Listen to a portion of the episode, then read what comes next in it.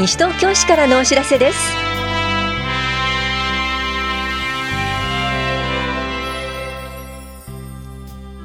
今日は後期高齢者医療保険料納付。国民健康保険高齢受給者証をお持ちの方へなどについてお知らせします。インタビュールームお話は西東京市スポーツセンターの道面木亮介館長。テーマはイコイーナを探せ西東京アドベンチャーストーリー第7章です。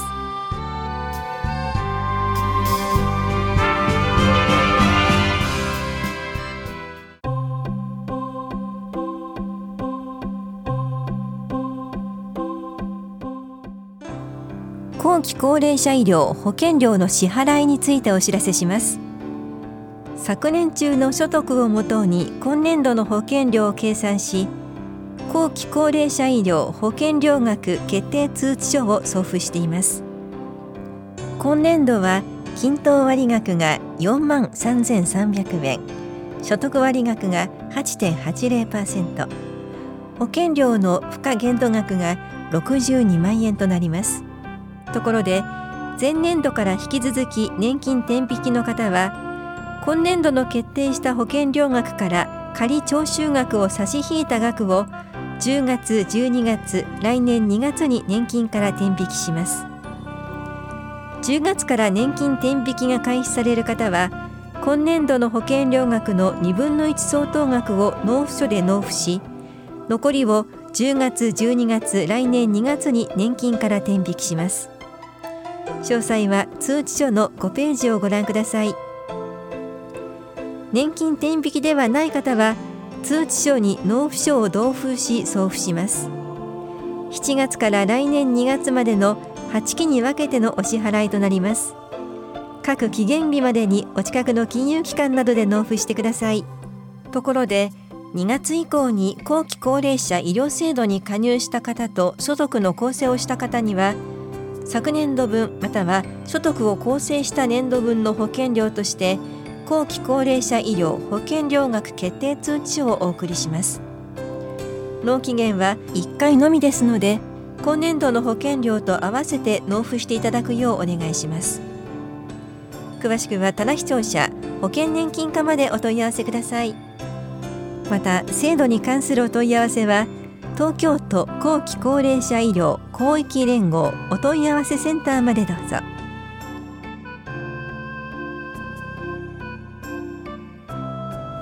国民健康保険高齢受給者証をお持ちの方へお知らせします。国民健康保険高齢受給者証の一部負担金の割合は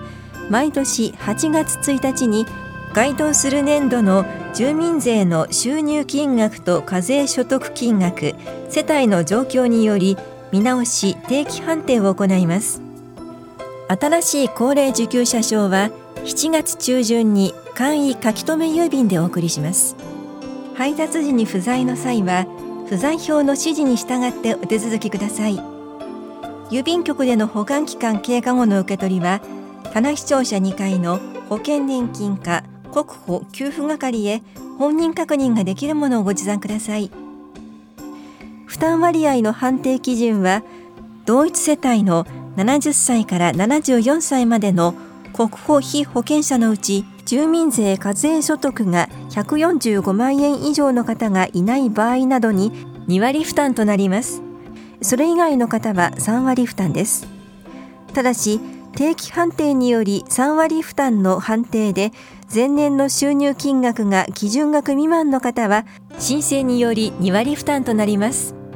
該当すると思われる方には申請書を送付していますので必ず申請してください。詳しくは棚視聴者保険年金課までお問い合わせください。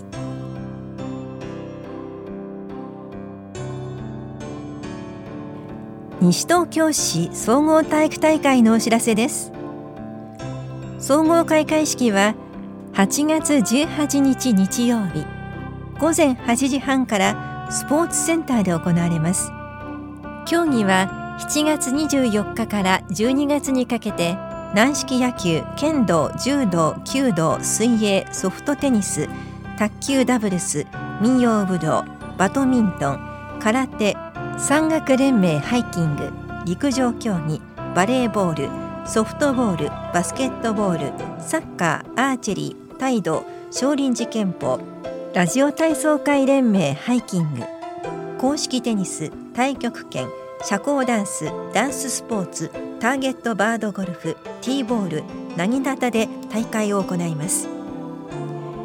大会の日時や申し込み期限お問い合わせ先などについては7月15日号の広報西東京などをご確認ください。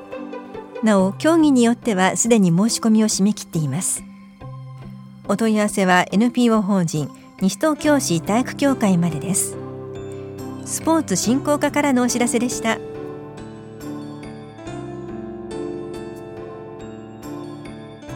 心身障害者医療費助成制度マル賞が変わります。高齢者の医療の確保に関する法律の改正に伴い今年8月1日からマル賞の80136から始まる受給者証をお持ちの方市民税課税者の方の負担上限額が変わります。同一の医療機関で1ヶ月の負担額が1万8000円に達したときはその医療機関においてその月のそれ以上の窓口負担はありません。外来療養は年間上限14万4000円が設定されます。入院の場合過去12ヶ月以内に3回以上上限5万7600円に達した場合は新たに多数回が設定され4回目からは上限額が4万4400円に下がります。なお80137から始まる一部負担なしの受給者証をお持ちの方市民税非課税の方は変更ありません。詳しくは東京都福祉保健局医療女性課までお問い合わせください。障害福祉課からのお知らせでした。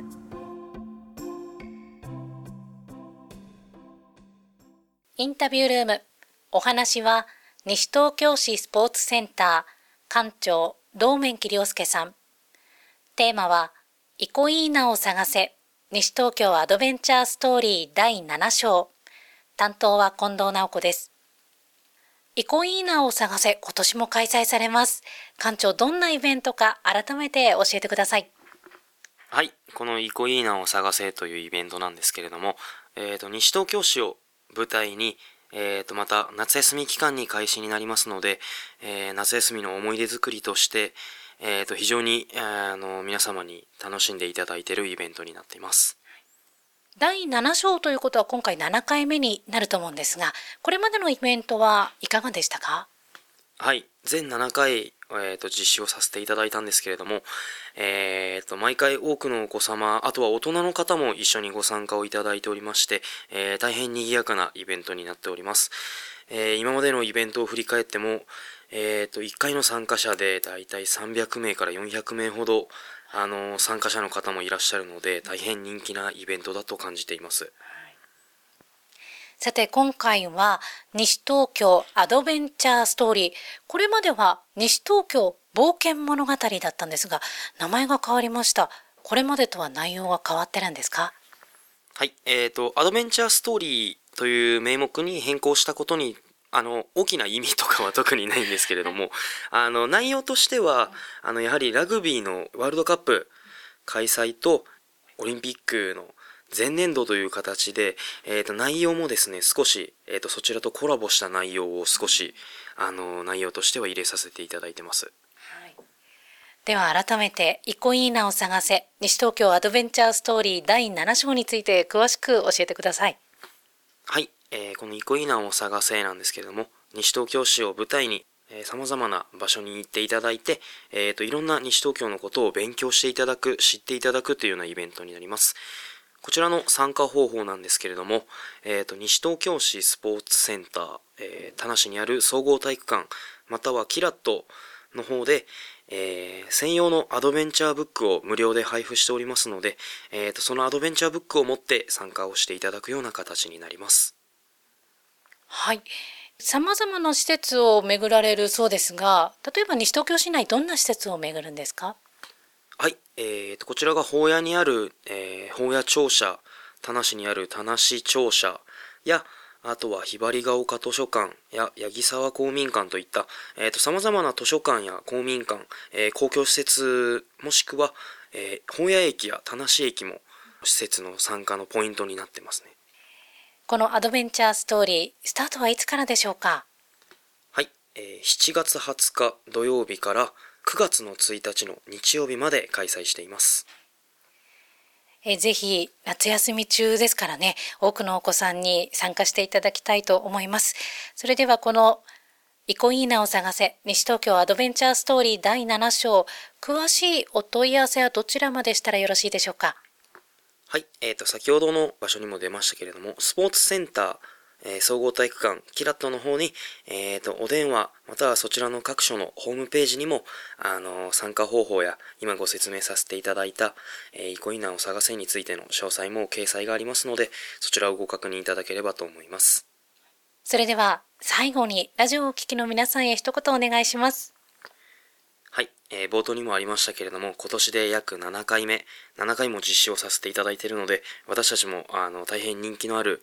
イベントで私たち自身も、えーと、開催を楽しみに毎年しております。ぜひ西東京市の皆さんにも7回目ではありますけれども7回全部来てますよっていう方でもぜひあの参加していただければと思っておりますので皆様のご参加をお待ちしております。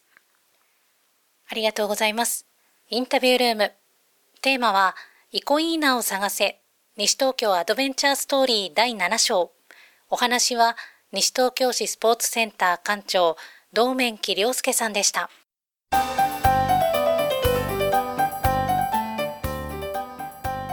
歩きスマホによる事故にご注意ください。東京消防庁管内では平成25年から29年までの5年間で歩きスマホなどが原因となった事故により199人が救急搬送されました。救急搬送された方のうち年齢区分別の救急搬送人員では30歳40歳代が38人と最も多く20歳から40歳代の救急搬送が多くなっています。また39人が入院の必要があるとされる中等症以上と診断されています。歩行中や自転車などの運転中にスマホなどを操作したり画面を見たりすることは自分自身が怪我をするだけではなく周囲の人に怪我を負わせることもあります。スマホなどは安全な場所で立ち止まって使用しましょう。詳しくは西東京消防署までお問い合わせください。危機管理室からのお知らせでした。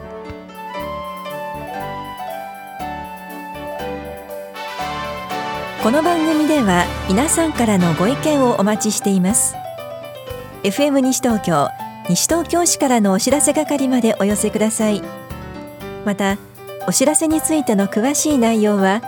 広報西東京や西東京市ウェブをご覧いただくか西東京市役所までお問い合わせください。電話番号は042-464-1311 042-464-1311番です。以上西東京市からのお知らせ亀井さゆりでした。